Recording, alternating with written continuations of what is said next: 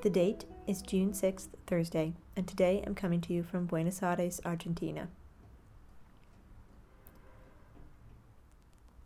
Today is the birthday of German writer Thomas Mann. Mann received the Nobel Prize in Literature at the age of 54 in 1929 for his two epic novels, Buddenbrooks and The Magic Mountain, and his numerous short stories. It was Thomas Mann who said, In books we never find anything but ourselves. Strangely enough, that always gives us great pleasure, and we say the author is a genius.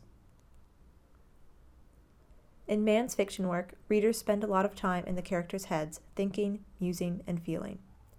His epic novels are largely philosophical and psychological, as opposed to action packed journeys through foreign lands.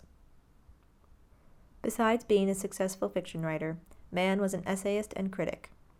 He and his family fled Germany when the Nazi Party came to power in 1933, eventually settling in Los Angeles, California.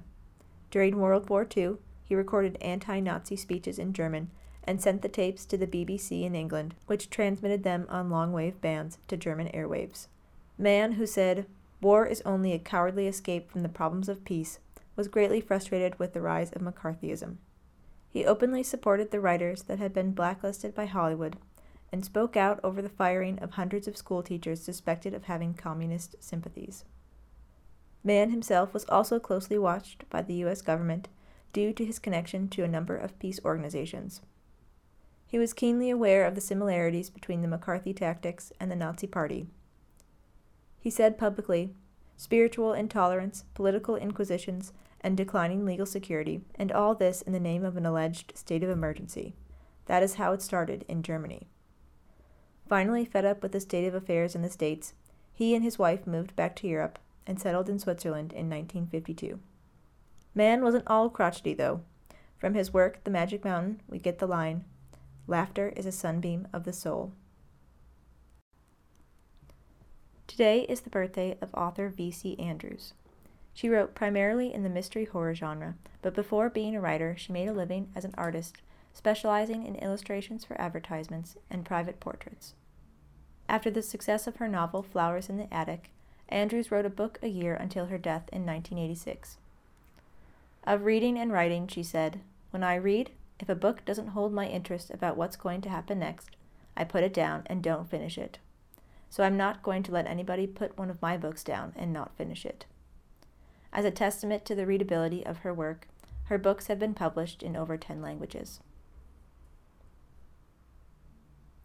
Today's poem is Asking for Roses by Robert Frost. A house that lacks seemingly mistress and master, with doors that none but the wind ever closes, its floor all littered with glass and with plaster, it stands in a garden of old fashioned roses. I pass by that way in the gloaming with Mary. I wonder, I say, who the owner of those is. Oh, no one you know, she answers me airy, but one we must ask if we want any roses.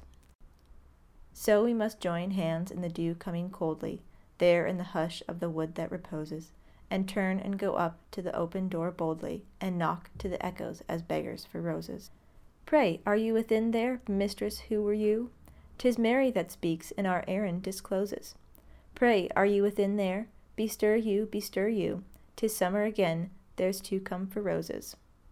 A word with you, that of the singer recalling.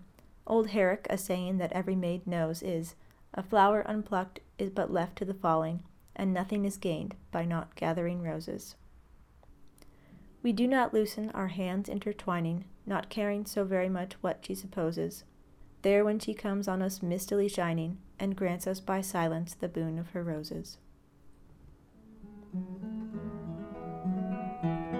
Thank you for listening.